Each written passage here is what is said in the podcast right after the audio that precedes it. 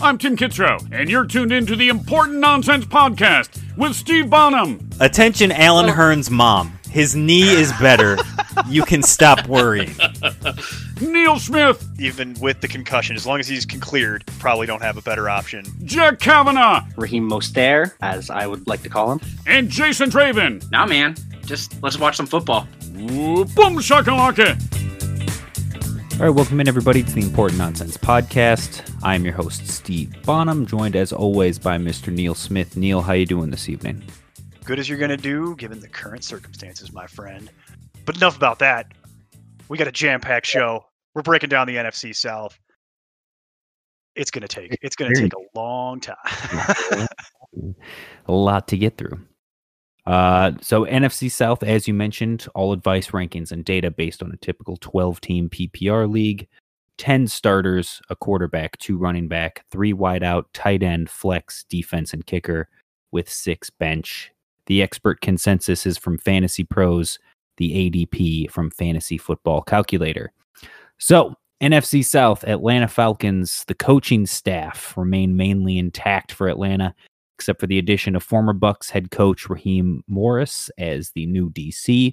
They also added a lot of youth on their defense through the draft because they lost a lot of veterans. So switching things over, uh, they're going to be a little behind the eight ball with this weird offseason. Offensively, they lost Austin Hooper to Cleveland in free agency, and they hope to replace him with Hayden Hurst, who they re- acquired for pretty much nothing in a trade during the offseason. They also brought in uh, a replacement for Devonta Freeman, who's still lingering around out there somewhere, still lurking over the shoulder of Miles Sanders. Just I was going to say he'll be with he'll be with the Eagles for too long. Don't worry. Don't you worry about that. Uh, they replaced him though with former Ram and fantasy stud Todd Gurley. All told, they now have 10 of their 11 starters on offense as former first round picks. So good for them. Is it going to amount to anything? Who knows? But good for No, them. no, no, no one knows. No one knows really. Uh, Matt Ryan, QB extraordinaire, still. I I've mean, not a lot to talk about here for us. QB8 in the ECR, seven on the site, and for me, six for you, eight in ADP. He he is what he is. He's one of those guys where you wait on QB and you can get him later in your drafts because people seem to hate him, but he has top five potential, and I think he has a solid floor that he should, at the very worst, be a starting QB in every fantasy league. Yeah, there's I don't see any scenario where he would fall out of the top 10. So even in a 10 team league, I think he would still be a starter. And I'm willing to go as high as 6 because I am not on the let's all get together and collectively overdraft Kyler Murray hype train. I would much rather wait for a guy like Matt Ryan. It's a little bit more proven, a little bit more stable. And while he may not have the ultimate ceiling of someone like Kyler Murray, I think the floor is so much less scary for what you're going to have to invest. So let's move on to something a little more controversial. Uh, Todd Gurley, RB 15 in the expert consensus and RB 15 in the ADP. 12 on our site, 10 for me, and 8 for you. Neil, last year I was a guy loving Todd Gurley, and everybody was completely down on it. I was also a guy loving Le'Veon Bell, but we won't talk about that. But I was all in on Todd Gurley last year. I didn't feel like I got burned. I felt like I was I was justified in doing so. You are that guy this year. RB eight. He's in your top ten. Why do you love Todd Gurley this year? Oh boy, what a what an interesting offseason it's been, my friend. Just in terms of going from Devonta Freeman to Todd Gurley, and everybody in the universe seemed to lose their monocle in their drink collectively. And I'm here to tell you that the hate has gone entirely too far. The narrative on Todd Gurley could be summed up as your favorite offseason narrative as washed, done, it's over. Don't worry about Todd Gurley. He's done. His knees are degenerating. I'm here to tell you, let's pump the brakes on that. So he's actually going, weirdly, to a better situation than what he was enjoying in the Rams. And I know that that sounds insane, but last season, the Rams offensive unit blocking was 27th in the NFL. The Falcons are at 10. People want to say that the Falcons also don't run the ball enough. That's also a fallacy. They run the ball plenty, and you're not going to see this huge drop off. Todd Gurley is the guy. He's competing against the tomato can that is Ito Smith. My apologies to Mr. Smith because I'm sure he's a very lovely person, but nowhere near the skill level of Todd Gurley. There's no one there to siphon targets. And the bigger thing, somebody has to account for the 93 missing targets from last year with Austin Hooper. And there's no logical way that that's just going to go hand in glove to Hayden Hurst, who's been the tighty, tight end three in Baltimore for his entire career. So Todd Gurley, I think, is going to see an increase in pass catching as well. And final thought on this would it shock you to learn, because it shocked the hell out of me this offseason, Todd Gurley, for his career, more efficient catching the ball than Devonta Freeman. There it is, folks. So for me, Todd Gurley, lock it in. Top 10 running back. He's going to enjoy the volume. He's going to get a lot closer to those numbers when they had a good unit with the Rams than he did last year. So pump the brakes on the Todd Gurley hate, folks. Yep. Agree with basically everything you said there. Uh, as we've talked about many times, the the interesting one is again to your point, like the run pass splits, where the Falcons last year were number two in the league, throwing 69.9% of the time, 30.1 for rush plays was 31st. Uh, so total rush plays last year, 326 designed runs. That was 29th out of 32 teams. Even this year, I have them going up a little bit to just 28th.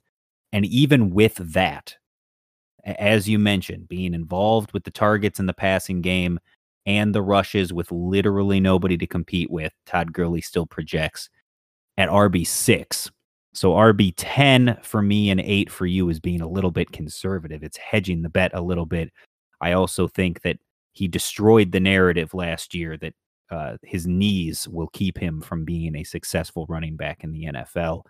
Uh, Ito Smith, Qadree Ollison, Brian Hill. I don't want any of it behind him. This is another situation where there is no clear handcuff, and I just don't want it. Would you agree with that assessment as well? 100%. Do not want, would like to avoid, if at all possible.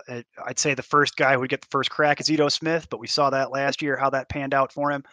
And really just not a fan of what he's going to be able to do, even with the volume. Uh, Julio Jones, Calvin Ridley, Russell Gage, the wide receiver room for the Falcons. First of all, Julio, again, not much to talk about, right? Top two for you and me, three on our website, three in ECR, four in ADP. Why does the public hate Julio, Neil? Oh, they still hold it against him that he doesn't catch enough touchdowns. Yeah, they yeah, hate him that so still much exists. going fourth amongst Yep. wide receivers. Mm, Ugh They're furious about it. tragedy.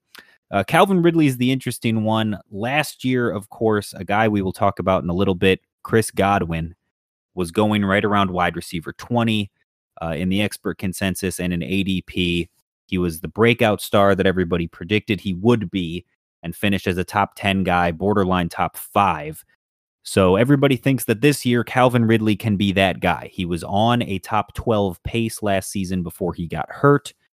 Now he comes in this year, wide receiver 17 in the ECR, 20 on the site, 21 for me, 20 for you, 16 in ADP. There are people out there that have Calvin Ridley in or around their top 10, Neil, which I think they're they're a little early crowning Calvin Ridley, but I can definitely see the upside.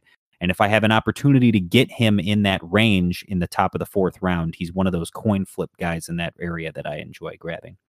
Oh, absolutely. If I can get him at where I have him ranked at around wide receiver 20, if he's still sitting there, then I'm 100% pulling the trigger. I just think that people, to your point, have moved a little prematurely in terms of crowning him uh, this year. He is the fantasy community's, you know, consensus breakout candidate to send from that wide receiver two level because he's been wide receiver 22, uh, finishing the, each of the last two years, 18 and 19. And I've, as you can tell from our rankings, I have him taking a little bit of a leap with mostly due to Hooper leaving. But I don't think that there's a real logical math based argument for why you could have him at 10. Yeah, I mean, and that's another thing too. We talked about currently in ADP, he's going wide receiver 16. So you would think that since he's 16, I've got him 21 and you at 20, that, you know, there's like some kind of huge difference there. But really, I have him at uh, 45 overall. You've got him at 43 overall. So we're talking about, at least in my case, the ninth pick of the fourth round. You're talking about the seventh pick of the fourth round. And wide receiver 16 in ADP is the fifth pick of the fourth round. So it's all in the same general area. It's just a matter of how you got there at that point. So I think we're all pretty much in agreement. What we're not agree- in agreement on is Russell Gage, the hate for Russell Gage. the hate Somebody train. has to be the third guy. And if you're going to have, again, to your point, the amount of opportunities left behind by Austin Hooper. We'll get to the Hayden Hurst hype train here in a second, but realistically, he's joining the offense for the first time. Todd Gurley, we're high on, and he will have a ton of rushing opportunities outright. But other than short pass catches out of the backfield, he's not going to be too involved in the passing game initially. So guys that are have already been there, like Russell Gage, I think have a step up, especially at the beginning of the year. And if anything were to happen to Jones or Ridley in this crazy season, then Russell Gage has immediate flex value.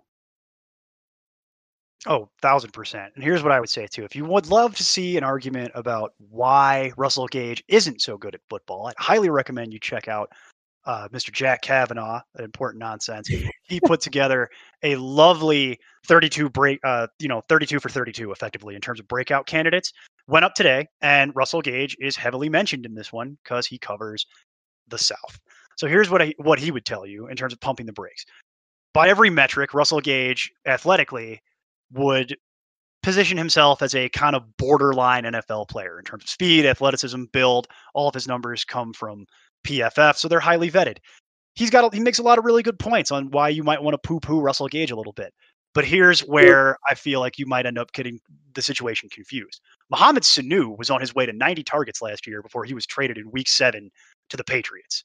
Somebody also has to account for the 90 Mohamed Sanu targets that are going to be out there. Russell Gage is the guy who's going to get first crack at the majority of that. So while he may not be the most gifted specimen athletically, the reason why I'm willing to have him at 74, he's going to be involved. He's going to get first crack at this. And co-signing what you said a moment ago, if anything was to happen with Julio Jones or Calvin Ridley, Mm, his ceiling just got so much more attractive than even the 90 target ceiling. One of those rare wide receiver handcuffs where Yep. he's a guy where if you're heavily, especially Julio, if you're heavily invested in Julio Jones or you are reaching because you think that Calvin Ridley can emerge and be that big stud star for you at wide receiver, then yeah, why not use a last pick? Or if you're in an expanded uh, draft this year because of COVID or, or you have extra bench spots or, or whatever, why not use a little bit of FAAB or zero? Because you can probably apparently get him for free, grabbing Russell Gage to to build out your depth. And and beyond that, there's nothing else I really want from the wide receiver room in Atlanta. There's there's no I'm not interested in in Christian Blake or Olamide. And no, the, the rest of it is just names. So we move on to tight end, and it's Hayden Hurst, who I mentioned in the beginning, acquired for pretty much nothing from Baltimore, acquired for nothing for a reason, in my opinion. yes. Uh, Yes. Tight end nine in the expert consensus, 15 on our site, 13 for me, 12 for you, and eight in ADP. Neil, we had the debate for years pretty much that outside of like two or three big games, Austin Hooper was fairly useless in the Atlanta offense. And then last year he broke out and in his first six games was the tight end one. He was the number one guy, had a huge start to last season, and then got hurt and was never the same when he came back and wasn't nearly as involved for the rest of the season uh, in the games that he did play. So now you've got Hayden Hurst who's essentially taking over that role. But again, it's a role that sporadically is involved, and it's not something I can count on week in and week out. We've talked about several times that basically the 5 to 15 range for tight end is all coin flip. Basically, just pick your poison, whichever one you like the most. And for me, if you're telling me that in that exact same range of guys, I can grab somebody in the 11th, 12th, 13th round, as opposed to reaching in the seventh for Hayden Hurst, I feel like I'm going to get similar results for a much cheaper price. Yeah, hundred percent. And also to the point of there's also Hayden Hurst, the player. We already mentioned it. He was the third tight end in Baltimore for years. In reality, he's never had to be the guy.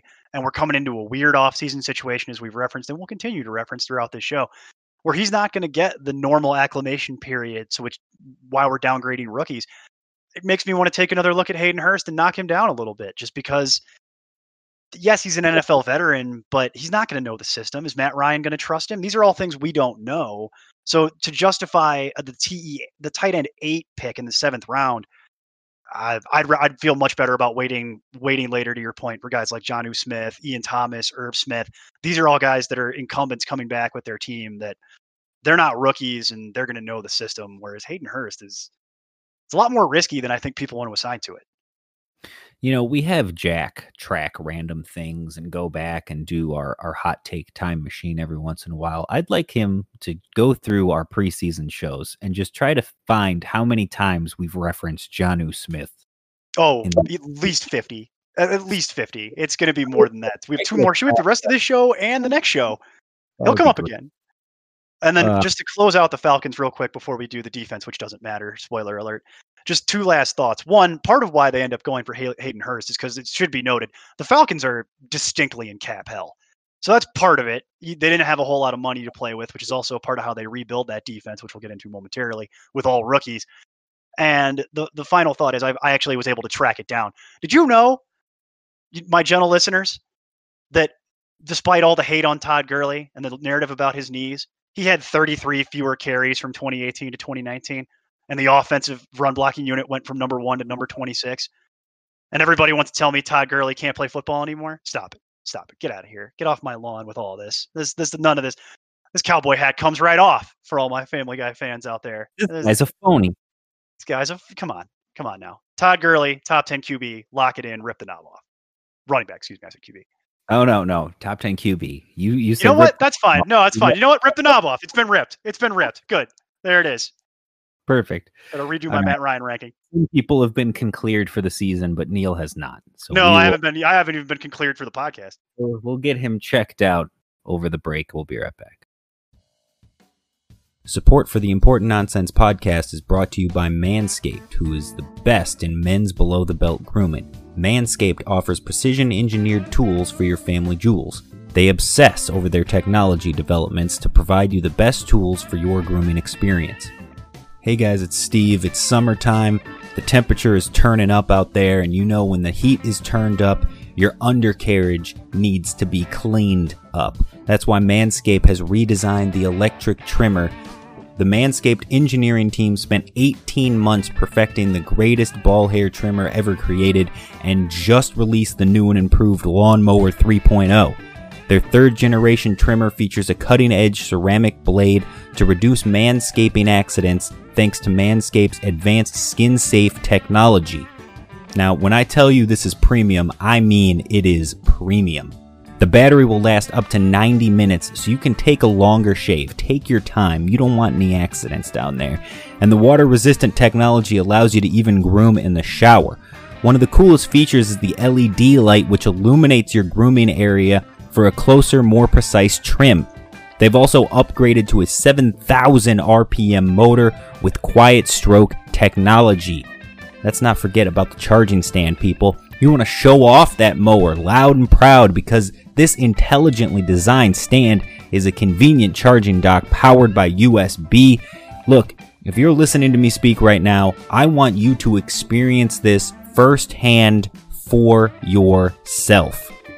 Just head over to manscaped.com and use promo code NONSENSE. That's N O N S E N S E. You'll get 20% off plus free shipping. One more time, that code is NONSENSE at manscaped.com to get your 20% off and free shipping today. All right, Neil's Carolina. There's a lot of moving pieces going on with the Panthers. They fired Ron Rivera mid season last year and have replaced him with former Baylor coach Matt Rhule. The defense is changing a lot, but they still shouldn't be that great. Again, anybody in massive transition this offseason, I'm trying to stay away from. The main focus was on offense. They let go former MVP Cam Newton and, of course, former nothing Kyle Allen. I mean, that's not fair. He's former something, right? At some point. Former turnover machine, Kyle Allen. Well, that would imply he's no longer a turnover machine. Still, we don't know for sure. Do- that's, you know what? That's fair. We don't know that. And he's in Washington, so there's every chance turnover Every- machine continue. But uh, Kyle Allen also gone, so they've replaced him with former Viking and Saint quarterback Teddy Bridgewater. They have also signed Robbie Anderson to run opposite DJ Moore and give them some more weapons. They also lost old man Greg Olsen to Seattle. Lot of moving parts on this offense and defense. It'll be a whole new look Carolina Panthers. We'll start with Teddy Bridge, QB 26 in the expert consensus and 25 in ADP, which tends to go along those same lines. He's, however, 19 on our site, 16 for you, and 14 for me. I love Teddy Bridgewater this year, Neil, mainly because, again, we've talked about this before. He was the Kyler Murray before Kyler Murray.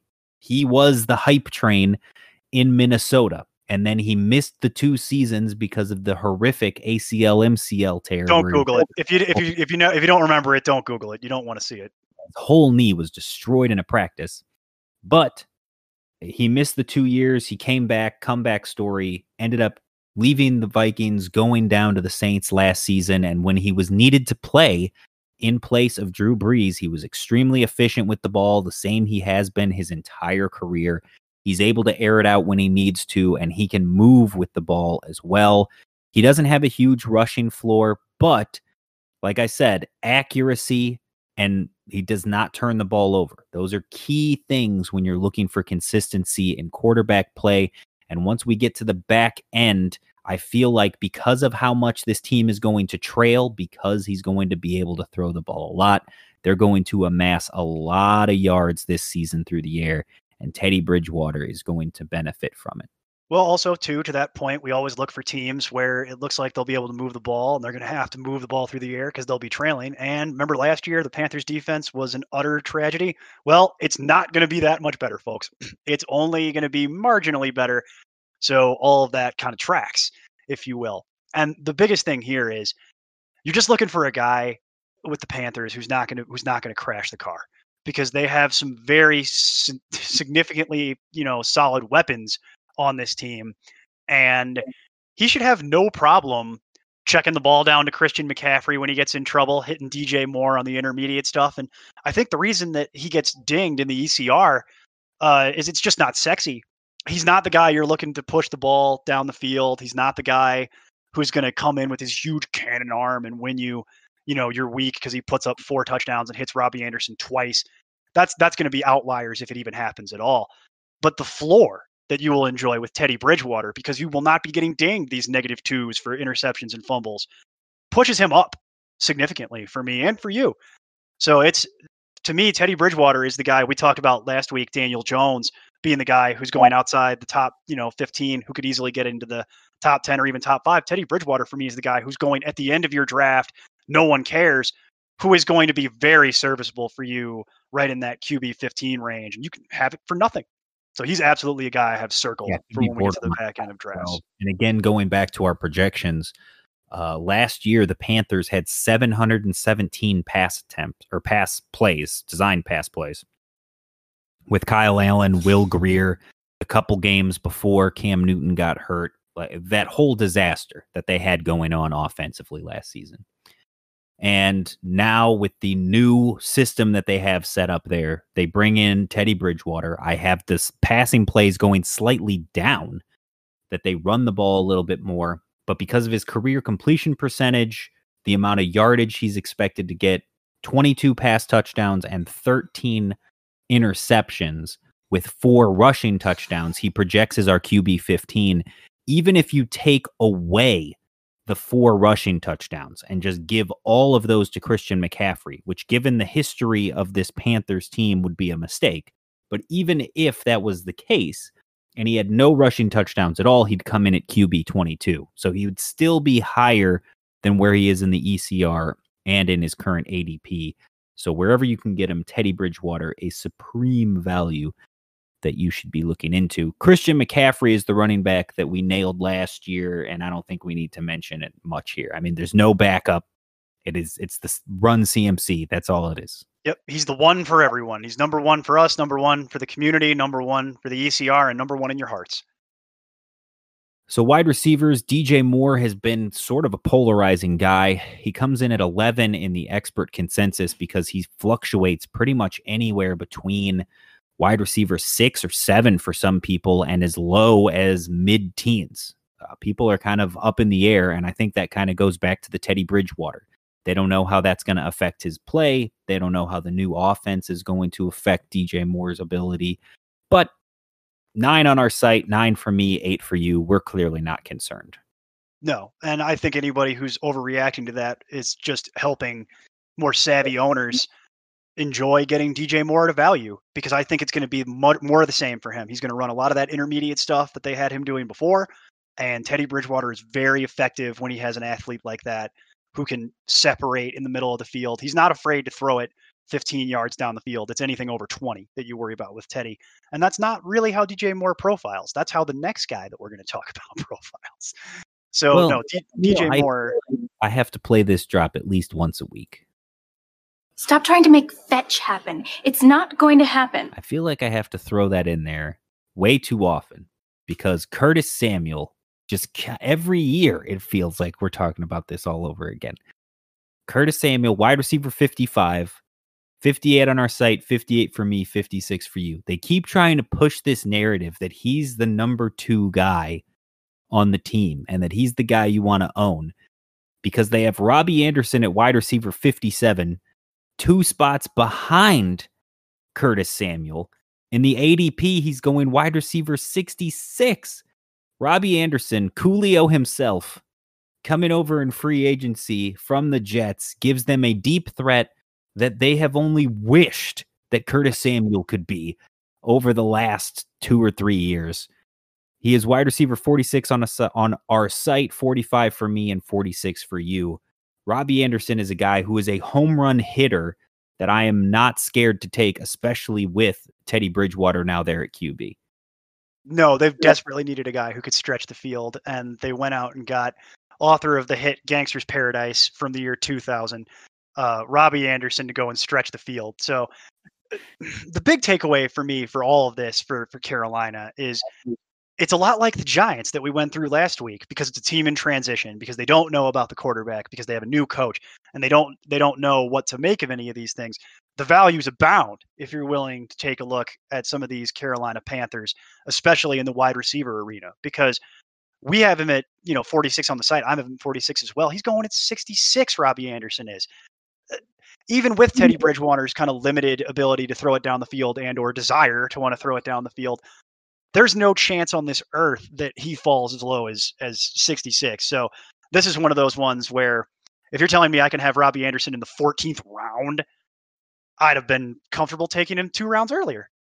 Just based on based on the idea that they got to throw it somewhere and it's not going to be Curtis Samuel exactly. Please stop trying to make Curtis Samuel happen. At least if you want to make the argument for Curtis Samuel, at least there's the idea that in real football terms, there seems to be this thought that they're going to finally put Curtis Samuel back where he belongs in the slot, which is where he should have been the whole time, but they couldn't because they didn't have the personnel. So that should actually help him. He can actually do the job that he's designed to do. The problem then becomes, well, he's going to have to split all of that with Mr. Ian Thomas who we'll get into in a little while here. And when you look at the splits for how they throw to the tight end versus how they throw to the slot receiver, that kind of makes Curtis Samuel not as attractive, even though he should be playing his actual job for the first time in oh what three years, two years now, something like that. Mm. So that's the outside of that in the wide receiver room. It's Seth Roberts, Brandon Zylstra, and a name to note is Omar Bayless, but only in Dynasty. You can go back to our recap show of the draft with uh, Dynasty PhD himself, Dr. John Chansey, talking about Omar Bayless in the off season. You could also, I will also reference uh, Mr. Dr. John Chansey with his selection of Omar Bayless in our Dynasty startup that we're doing in the background with the tagline Omar coming.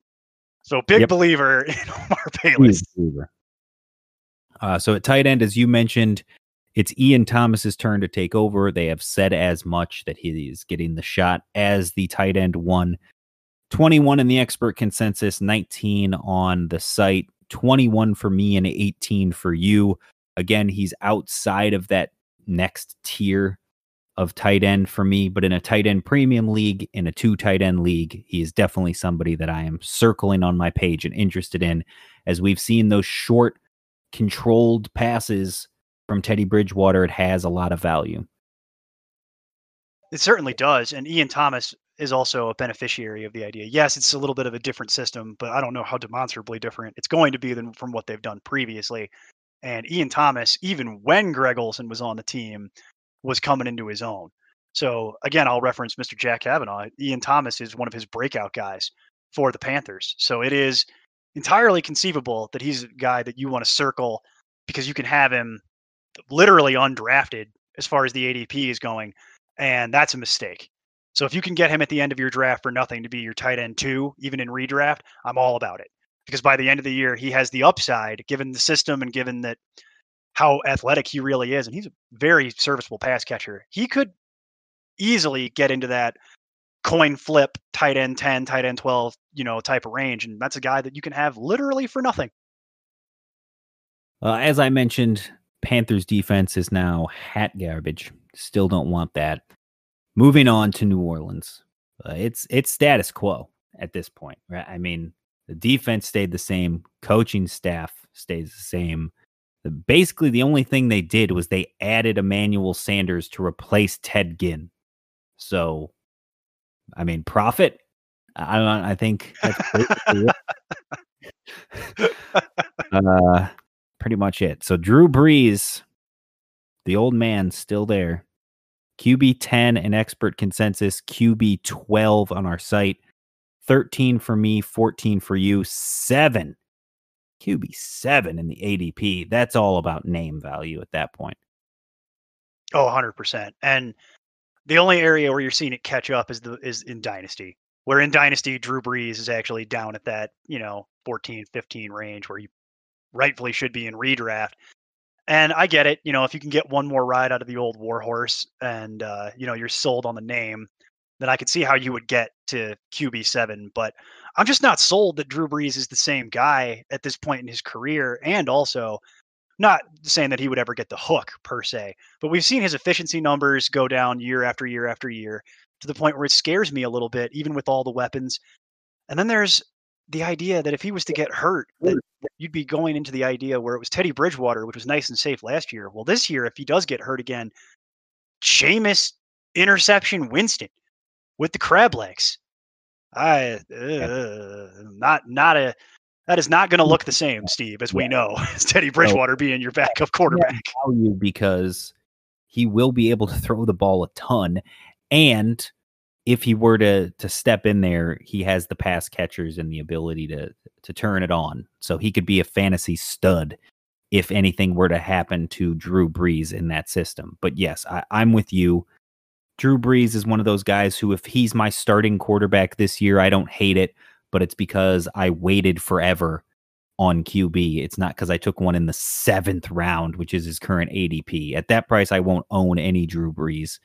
And I'm perfectly okay with that. I am too. And I would suggest that savvy fantasy football players should wait, let someone else eat that poison pill that is Drew Brees in the seventh while you sit there and amass skill position guys and take a look at our man, Danny Dimes, down there in New York, you can have infinitely cheaper than what you'll get out of the Drew Brees.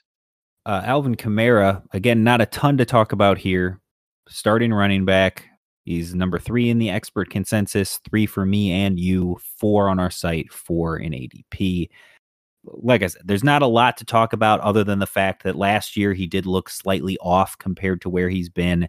And it came out a few days ago that last year, basically, he tore his knee to there shreds in week six and played the whole season with it. I was just going to mention that. Prepared. Yeah. So it's so, amazing that he was able to do what he did with a completely shredded knee that he took, you know, six games into the season. So for all the people who want to say, oh, he looked terrible, well, there's a really good reason. And it's not something I expect to hurt him this year or yeah. long term. It's, he seems to be pretty well recovered from that.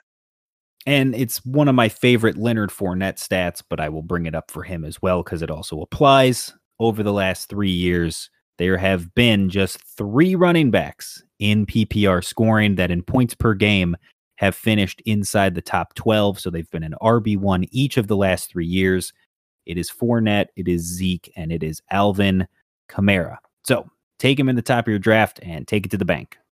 Uh, Latavius Murray is the backup. We saw forever with Mark Ingram that that was a legitimate number two that would have weekly upside. So you could play him in a flex role if you needed it. And we saw that if Kamara ever missed time, Latavius Murray is a top 10 guy.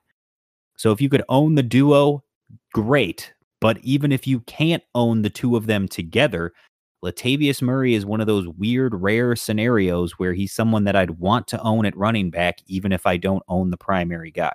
That is correct. He's a, I, in my mind, he's a mandatory handcuff for the Alvin Kamara owner. You really need to be making sure that you do that. And even if the Kamara owner, you know, doesn't want to pull the trigger early, uh, he has value on his own. So this is someone that I would be happy to own, you know, in 2020, whether or not I have Kamara. Also, because if something was to happen to Kamara or didn't happen to Kamara, either way, Murray's going to hmm. have an insane amount of value as a trade piece later on in the season. So Right. that's absolutely the kind of guy that I want to sit on and cash out on it way higher than what I had to put into it.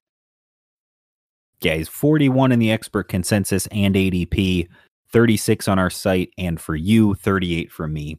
So we're all kind of in line there. Outside of that, again, don't want Ty Montgomery. Ricky Ortiz is the fourth guy who hopefully we don't have to see this year. That would be fantastic. That would be lovely. Michael Thomas, of course, again, wide receiver one across the board. Nothing to talk about here. It's Emmanuel Sanders that we need to discuss. He's going wide receiver 42 in the expert consensus, 45 on our site. He's 51 for me and 50 for you. We're both a little bit down on Michael Thomas's overall production and numbers. Uh, and what that simply means is that in terms of like overall ranking and in terms of where I'd personally want Michael Thomas is going to be a little bit later in the first round than generally what you might think. Um, but it's because I feel like Emmanuel Sanders every year in his career to this point that he has been healthy. Every year that he has played at least four, I forget if it was 14 or 15 games when we talked about this, but every year that he's played at least 14 or 15 games, Emmanuel Sanders has gotten over 100 targets. So I have him playing projected out the full season, but only getting to 79 simply because they don't pass the ball to the wide receivers as much. But we don't know if that was, you know, the the factor of they've got Cook and they've got Kamara, or if it's a factor of it was Ted Ginn as Right. the other option before.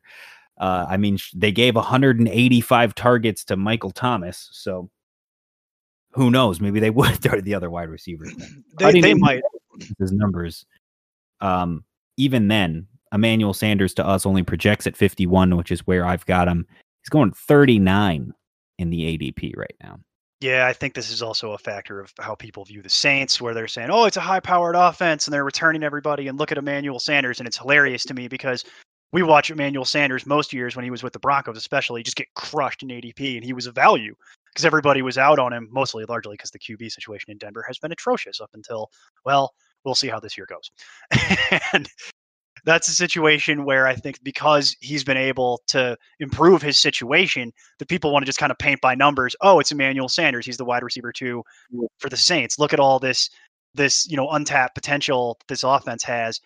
And for me, it's like with a healthy Kamara, with Cook coming back, with Michael Thomas still there, there's just a lot of mouths to feed, especially based on the idea that we haven't even gotten there. But like Taysom Hill keeps stealing targets and is on the field playing quarterback in his weird wonky way in this system. It caps some of the the upside that I think Sanders could really have. And it's just too much of a risk for me to want to get in there at the wide receiver 40 price point. I'd be much mm. more comfortable at the wide receiver 50 price point. Yeah, if I could get him where we've got him, I mean, we both have him at, I've got him at 123 overall. You've got him at 122. So if I could get him there, if I could get him in the 10th round or the 11th round, sure.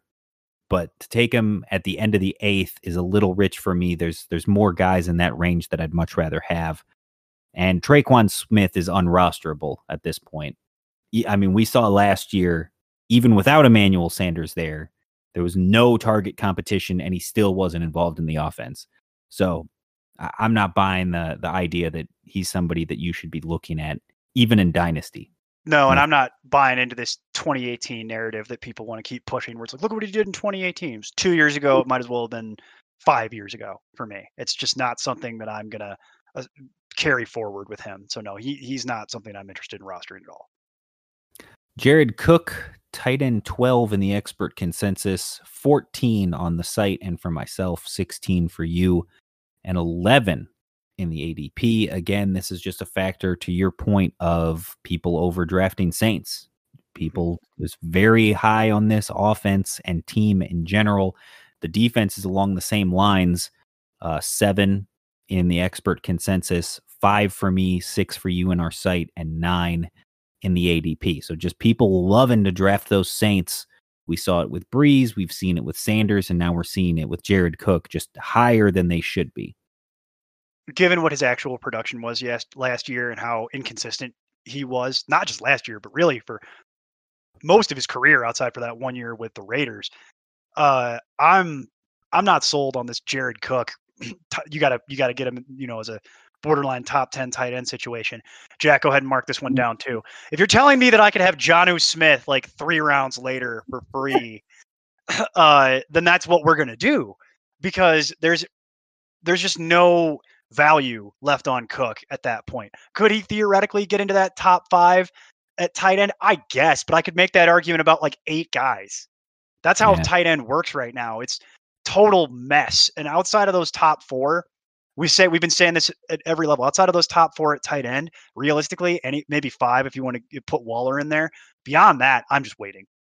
Unless you want to make the conscious decision to take one of those guys that you can set it and forget it, my advice is going to continue to be wait, get some huge value later on, and and don't fall into this bear trap that is overpaying for Jared Cook in the tenth round. That is that is not a way to build your team.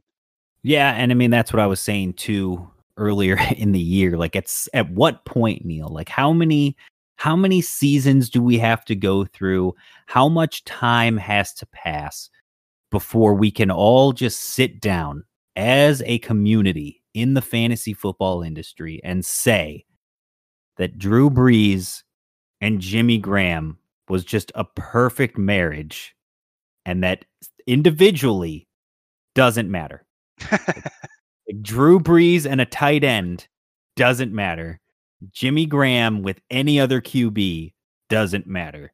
It's just that was a perfect combination for whatever reason that just worked out so beautifully. And we just have to stop with the narrative that, oh, it's a tight end with Drew Brees. And you know how he loves those. You oh, know, it's Jimmy Graham. We've seen what he can do. You got to love that.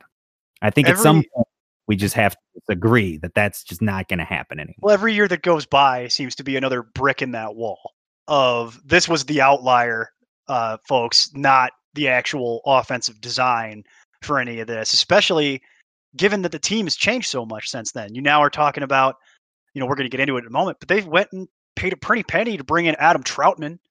And they also have Taysom Hill on the team who might as well play tight end for them. And it just, they're going to get the ball to any number of their playmakers. They love to spread it around, and it was the Jimmy Graham thing was kind of an anomaly because he was what? How many years ago was that? Three, four years ago, and he was three, four years younger.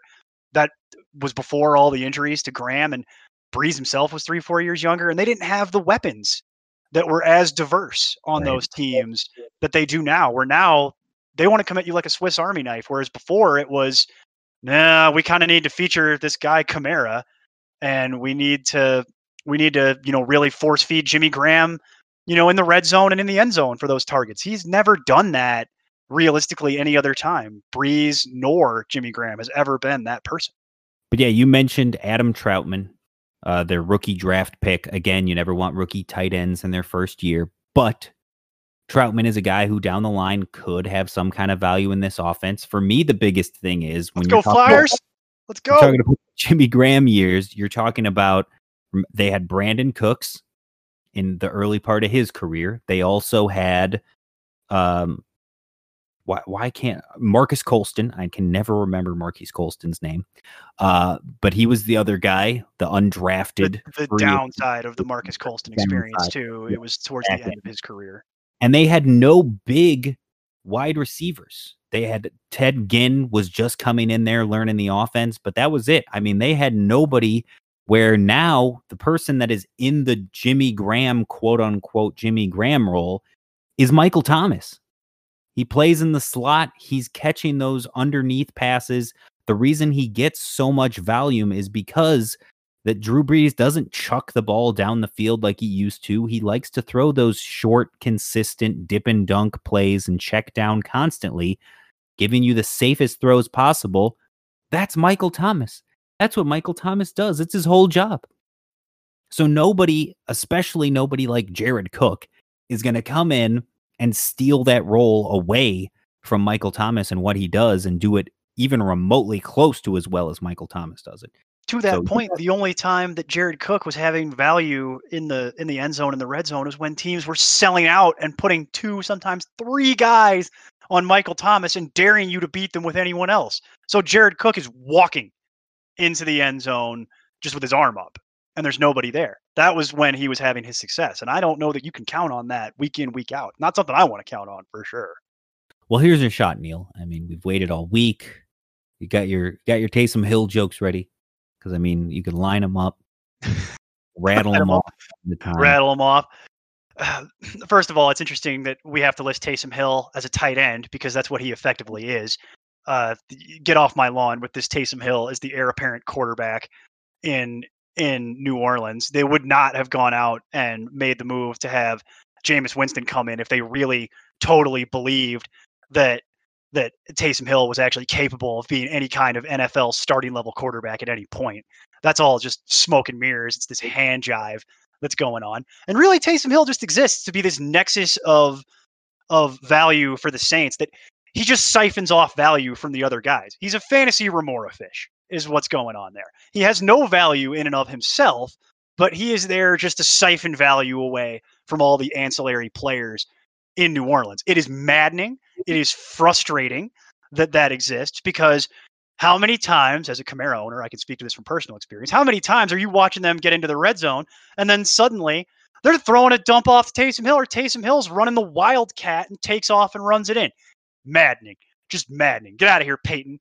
Get out of here with this. This Taysom Hill nonsense of of we're going to have him be a quarterback and he has no value because in a lot of in a lot of sites in a lot of formats you can't play him at, at tight end which is what he should be playing so to me Taysom Hill only has value in my fantasy league leagues where you could list him as a tight end and actually play him that way and even then he's not even a tight end I want so stop it stop it with this whole Taysom Hill narrative folks I'm tired of it I'm tired of having this conversation every year I'm burned out on it I'm a little bitter as somebody who loves Kamara and rosters Kamara in a lot of my personal leagues stop it.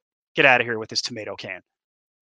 Yeah, we talked about this in the off season too. The fact that first of all, it kind of breaks our rankings, right? Uh, on Fantasy Pros, it lists Taysom Hill as a quarterback. It won't even let you list him as a tight end. So in our expert rankings, he's not listed at all on our site or with you.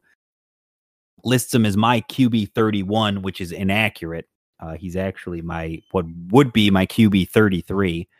However, because I have to list him as in my ranks as a tight end, it doesn't allow that. So he is my tight end 29. Uh, he went from he went from QB 32 to tight end 29. Not a big jump, not something I'm interested in, not something you can count on on a week in and week out basis. It's just kind of a waste of a roster spot if you've got Taysom Hill on your team. The only way I'm co- interested in it at all is in Dynasty because for whatever reason, to your point, they continue to have Taysom Hill be involved in the game. And Sean Payton seems to have some kind of master plan in his head that for a team that is so pushed up against the cap, that has no money to do literally anything, that next year they have J- Jameis is on a one year deal, Drew Brees is on a one year deal. So they have no quarterback next year except Taysom Hill, who's due to make like $15 million, and a majority of it is guaranteed. They can't even get out of that contract. And no one would take it from you. No Yeah. one will take that from you in the league. Have some kind of crazy master plan for Taysom Hill going forward. So for nothing in a dynasty league on the back end of my bench, I'll take it. But that's about it. In Still feel still feel like I need a shower after I do it. Like got to get the grime off. And then i- i- to go to further this weird rabbit hole that Payton seems to be going down. They want to do the same thing with this guy Tommy mm. Stevens. The same thing they want to do. So they don't even how how much how do you like Taysom Hill really? When in reality, we're already lining up backups with that with Tommy Stevens to be that weird gadget kind of tight end quarterback hybrid type of thing. proves my point though is they got Tommy Stevens in the seventh round of the draft this year. Today they declared him officially as a tight end on their roster, uh, so they can hold him. So they can hold Taysom Hill as their third uh, emergency quarterback, and keep Tommy Stevens on the roster active as well, but as a tight end. So it, it's just weird to me that like I said, they've lined it up where there's no Brees and there's no Winston next year. Taysom Hill seems to be the clear starter in New Orleans next season. And now you've got this young seventh round guy who is built the same as Taysom Hill, who you're going to try to use the same as Taysom Hill. And he looks like he could be the backup quarterback next year. And you're also use, utilizing him as a tight end. That's right. So it looks like that's just going to be the full on plan. That this is just, it is what it is. And it's just Sean Payton thinks he's the smartest dude in the room. And you know, I could almost see why he would think that. You know, given his track record, it makes mm. sense. I understand. Yeah. But at the same time, for a team that hasn't been able to get over the hump and win that second Super Bowl, you just got to question some of the decision making here for some of this. And I think this is the last ride out pretty clearly. The cards are all on the table for this current iteration of this team. So you can read the tea leaves if you like for Dynasty, but for me, the only thing that I really like dynasty wise uh, that you really, really want to build around is Michael Thomas and to a lesser extent Alvin Kamara. That's it as far as dynasty pieces for me for the Saints. I'll I'll let everyone else fight over the scraps. All right, Neil. Well, let's uh let's hit the showers here, as you mentioned. Let's get this Taysom Hill grime off, Grime of off me. It's horrible. and we will uh we'll come back here after the break. All right, Neil. I don't know if you've heard this story or not, but Tampa Bay has a new quarterback. Uh, I got to redo all my rankings. What? we talked about Jameis leaving and going to the Saints, and you're like, wow, who could their new quarterback be now in Tampa Bay? I know. I wish there was more media coverage of it. I wish literally anybody had talked about it this whole offseason. Nobody mentioned it. It's weird. But no, nobody mentioned it. Tampa Bay. They they signed Tom Brady to come on down, play for the Bucs. You and I talked about this in free agency when it first happened. That Tom Brady, if he was going to sign anywhere, it made sense to go to the NFC. Because in the AFC, you've got Lamar, you've got Pat Mahomes, you've got Deshaun, you've got the Bills on the upswing. There's a lot of reasons to run away from the AFC. Whereas in the NFC, what are you competing with, really? I mean, there's there's not a ton there. There's the Saints that we just talked about, but that's a one year type of deal. Maybe you could stretch it to two With years if you were to be able to be. You've got you could be a wizard of the cap. maybe you could Packers do one more. with Aaron Rodgers, Good and then luck. it's like a rotating door of NFC West candidates who just interchange every season of who's going to go to the Super Bowl. It was the Rams, and then it was the Niners, and now apparently, according to the fantasy industry, it'll be Arizona this year. So congratulations best to the best of luck with that. I wish you well in that endeavor. I certainly would not be putting my house up on that in Vegas. Let's not. I I'd advise against that. we'll get into that next week for sure. But but first we'll talk about Tampa Bay. So they added depth and they're trying to flip the defense around. They added some veteran pieces through free agency. They also got some guys through the draft. Again, when you have you're talking about Tom Brady, you're talking about guys coming in to chase a ring. And and it's very interesting that of all the places he could go in the NFC, he went to probably the most competitive division. So it's yes, yes. I don't know how great of a choice that was, but we'll find out because they signed Tom Brady. They added some weapons for him. He already had two amazing weapons that we'll talk about in Evans and Godwin, but they got Tyler Johnson and Ke'Shawn Vaughn in the draft. They signed LeSean McCoy recently for some running back depth, and they brought in his best friend Gronk to play tight end. So Tom Brady, QB 11 in the ECR, eight on our site, eight for me, seven for you, nine for the ADP. There's not a ton to talk about. No, it kind of is what it is. There, we like the weapons. I don't think Tom is totally washed. And if And there was again, I anywhere, reach for it? No. no, no, I would not reach for it. But would I absolutely, you know, laugh you out of the room if you were to take him in the eighth round at QB nine? No, I would not, because I think that you're you're actually getting a, a decent little return there on that one, given given the ceiling that Tom Brady still could have, even with his limitations that have been developing as he ages in terms of pushing the ball down the field. I still think even if he's just going to be captain check down, the efficiency is still there, and the weapons are good enough to kind of wallpaper around that problem. Yeah, and Ryan Griffin eh, has been the backup there pretty much since Fitzmagic left. So I think that's fine. It is what it is. But from fantasy purposes, if Brady went down, I think it's over.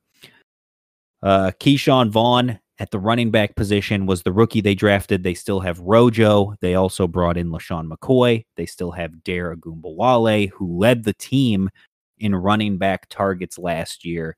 It's a huge jumbled mess in this backfield. However, the ECR and ADP seem to believe that Ronald Jones is the answer. So does Dr. Dynasty, by the way, and Jason yes, They all seem to believe that Ronald Jones is the guy. And look, he's only 23. He's still a young guy. He's only been in the league for two years before this. But to me, drafting a second round running back and signing LeSean McCoy in free agency and keeping Dare Ogunbowale around when they had an opportunity to get rid of him signifies to me that when you already didn't utilize Ronald Jones, you're really not comfortable using Ronald Jones. And if I had to take a shot on anybody, it would be the guy who, to this point, hasn't had a shot yet. Because why why not? We know what Ronald Jones is, and it's not good. At that's, this point in his career, we've seen what LeSean McCoy is, and it's not very good. He's over the hill. And Dare Ogunbowale is a pass catcher, but he's not a between the tackles runner. So I think that job is going to end up being Ke'Shawn Vaughn's. And while at the beginning of the season, it may start out as Ronald Jones' job, by the end of the year, I think Ke'Shawn John, uh, Vaughn is your three down back. And I can get him for a song right now. He's 42 in the expert consensus, 32 on our site, 28 for me, 31 for you, and he's going 45 at the end of the ninth round in ADP. Oh yeah, And given that you and I are both going to own Vaughn in just about every league, so it's one of those situations where the real knock on Ronald Jones for me, and Jack Kavanaugh brings this up in his most recent breakout bust uh, piece. Check that out on the site; went up today. Uh, the big knock against Ronald Jones for me, and why I have him so depressed, is his pass blocking numbers are abysmal. Ronald Jones cannot pass protect. Okay, so that's a problem in and of itself. He was bad in college. For a full deep dive, check out Jack's article. I'm telling you, he breaks it down by the numbers. But just as a summation of it, Ronald Jones bad at pass pro. That's what you need to know about this. So in week four, when they play the Chargers and Joey Bosa eats Tom Brady alive on one of these planes because Ronald Jones misses a block. Well, that's going to be the end of that. Ronald Jones is going to go find himself on the bench. And then look at the guys who are on the team. Vaughn, we haven't seen him do it in the NFL yet, but he was a very proficient pass blocker uh, in college. He was just a really good college prospect all around, but he excelled in pass pro. LeSean McCoy, what does LeSean McCoy do well, even though he can't really give you the old shady magic with you know running the ball. He still catches the ball really well. And where does he really excel? Pass pro. Nobody can stop LeSean McCoy when he's back there chip blocking. So that's pretty telling. And believe it or not, despite the fact that Dare Ogunbowale in reality is like five seven, although he looks like he's four feet tall on an actual NFL team, really excels in pass pro, despite the fact that he's incredibly small. But his whole career, going back to probably high school, I'd have to imagine, is doing that job. It's pass pro and catching dump off passes and running the occasional route out of the backfield. So I think it's very telling that that that when you go out and get Tom, that you rebuild your running back room with a pass pro type of focus. It it tells me it spells doom to me for Ronald Jones. And if you're telling me that that's the case, LeSean McCoy is never going to give you the full season. Dare Ogunbowale is never going to be the between the tackles runner for that team or any team in the NFL. And Ronald Jones can't do the job. And by the way, let's keep in mind when he came into the league, he was 20 and he was eating nothing but McDonald's and was on the Eddie Lacy health plan. Uh, from for those of you who have a long memory, Eddie Lacy, famous for being overweight. He seems to have righted the ship in that regard in terms of conditioning, but at the same time, if he can't do the job pass pro, Tom Brady is going to get the giant vaudeville hook. and he is going to be out of there. He's going to be on that bench for the rest of the season while Vaughn, McCoy, and Ogunbowale. And by the end of the year, I think Vaughn is going to finish the highest. He's going to be the one you want, and I can have him for nothing. I can have him for what I would be willing to pay for what people are paying Ronald Jones for. I think people are doing the math on this entirely backwards. Yes, agreed. Again, right now, RB 45 for Ke'Shawn Vaughn. And to put that in perspective, in ADP, they've got uh, Ronald Jones going RB 29. You and I both have Ronald Jones going where Vaughn is in the ADP, and we have Vaughn going where Jones is. So we've basically just flipped the starting job. But what's interesting is Dare Ogunbowale, 81 in the expert consensus, but 61 on our site, 58 with me, and 62 with you. We're talking PPR. He led the team last year, or not the team, obviously, but he he was led the backfield in targets with 46. Ronald Jones had 40 and was not good with the opportunities he got. So Ogunbowale is the guy that we had leading the backfield again in pass catches, but Vaughn has the ability and skill set to be a three down back and eventually take that job as well. Even then, I think Ogunbowale has a strong shot at the beginning of the year, at the very least, to be productive and have some kind of fantasy value. Enough so that I would take him in the 14th, 15th round as an upside flyer especially if I was thin at running back. That's absolutely yeah. the kind of thing I'm looking for because in PPR, his floor is going to be pretty good. Even if he only gets, you know, at that pace, he'd be talking about, you know, a handful of targets a game. If he was able to project that out for a full season and get a real workload where he was getting five, six targets a game, that would be enough in PPR to make him rosterable, especially if he could get any of that running back job at all. Because as we know from hashtag Dion Lewis, you, you can't you can't have a guy on the field like that and then never run in between the tackles because defenses will scheme against you. So he's going to have to get something. And I think this is a classic misstep here because the Ronald Jones hype train is going off the rails. And it's I, to me, it creates value for all three of the other guys who are all the guys that savvy that savvy drafters should be looking at. Don't fall into this obvious Ronald Jones bear trap. I will I will be blown away if Ronald Jones is even able to get to his his 2019 numbers because I just don't see it happening unless he suddenly is going to learn how to pass protect. Yeah, one of the favorite things I've seen throughout the entire offseason was the the tweet about the fact that based on ADP and based on expert consensus, we've basically just decided that CEH is no matter what the workhorse back in KC. That Jonathan Taylor has completely beaten out Marlon Mack and is the number one running back. That Cam Akers has beaten out Darrell Henderson and is the number one back in LA. Malcolm Brown with like a word. That D'Andre Swift has beaten out Kerryon Johnson, undisputed number one running back in Detroit. But somehow Ronald Jones can't be touched and is the undisputed number one running back. And Ke'Shawn Vaughn is just hot garbage. Yep.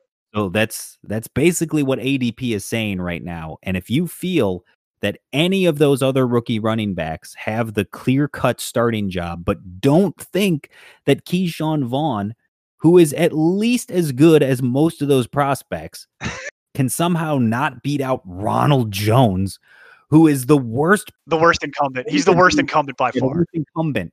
Then I don't understand what you're looking at.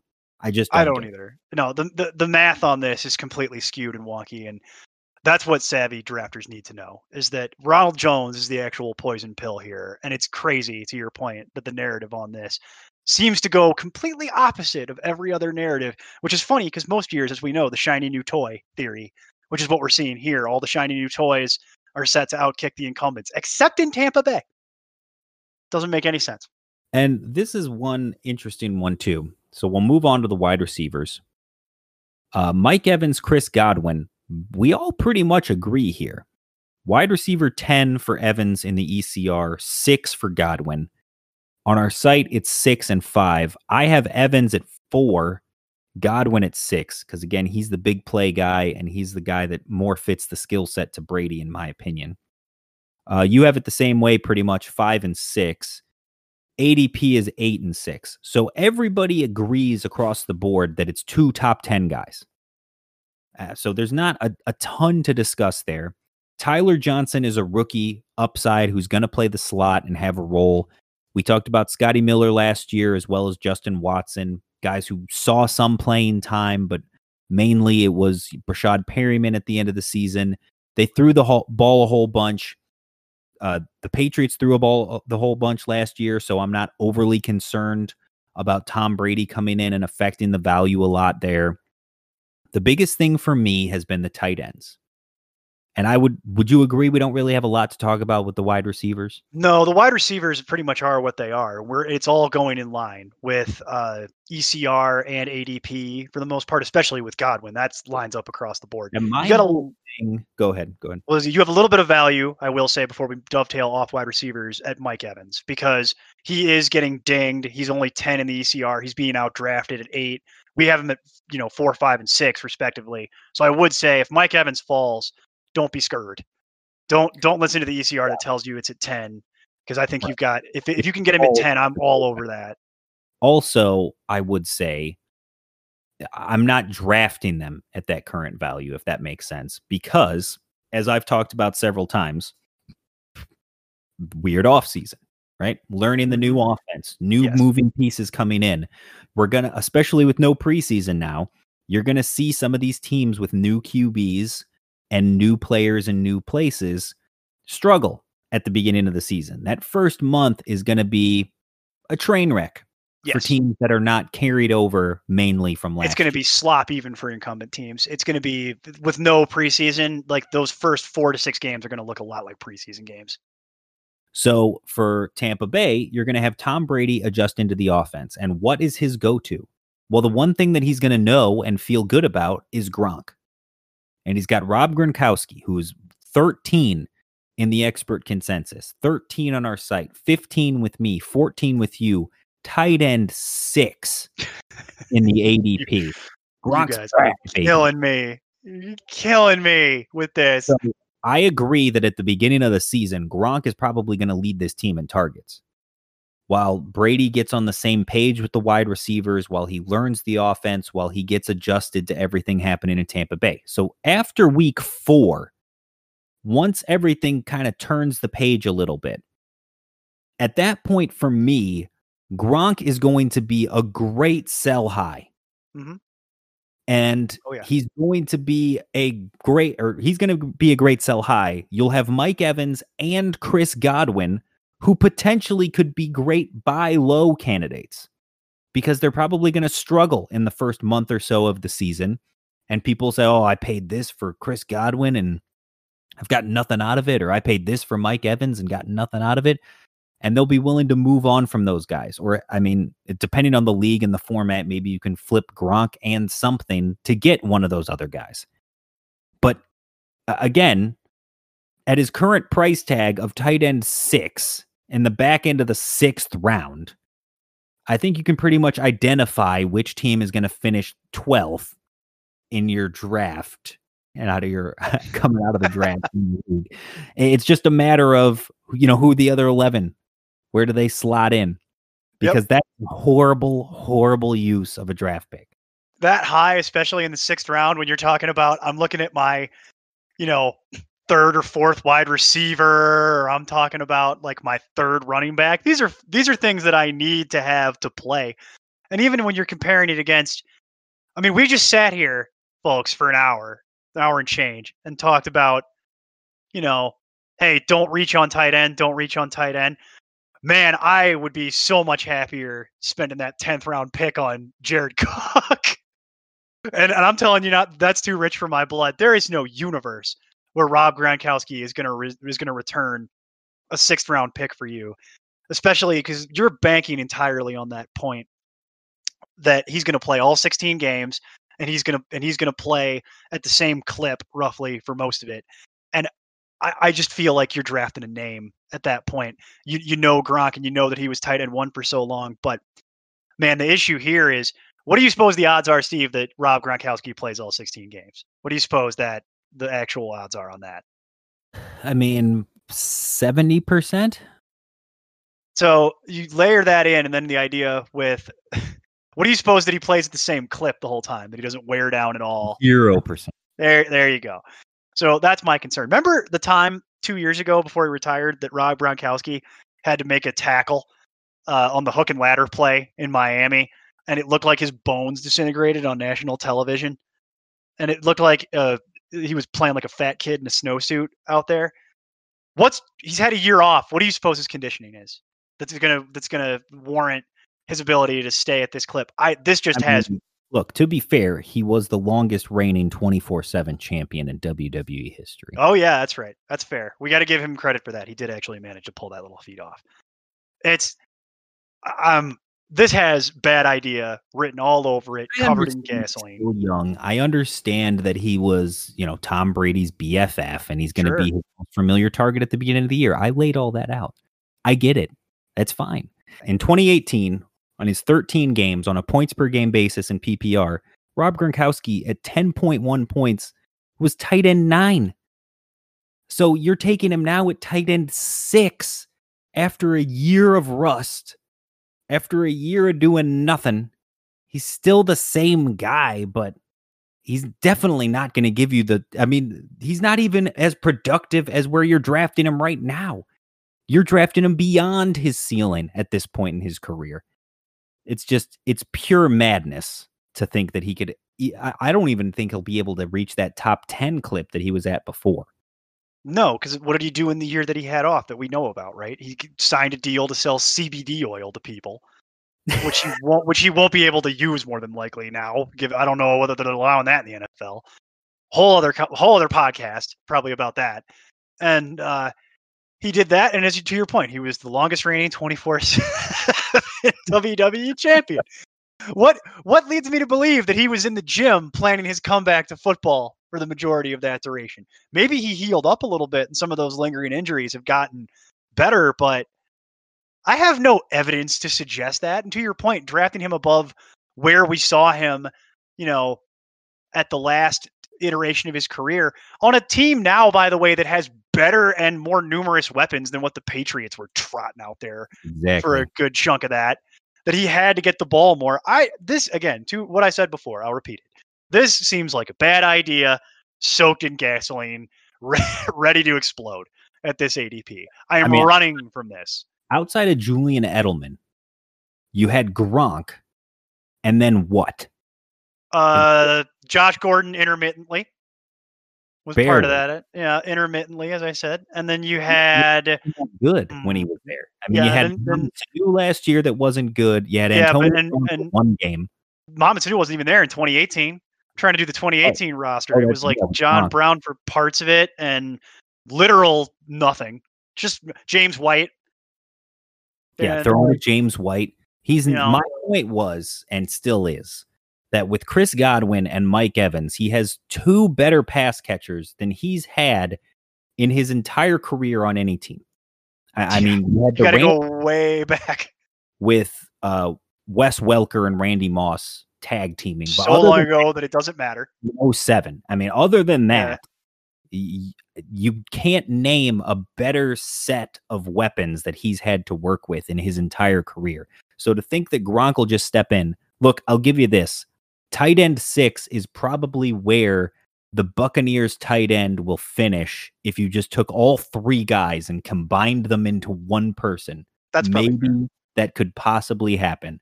But you still have OJ Howard there, who is a younger, more athletic Rob Gronkowski.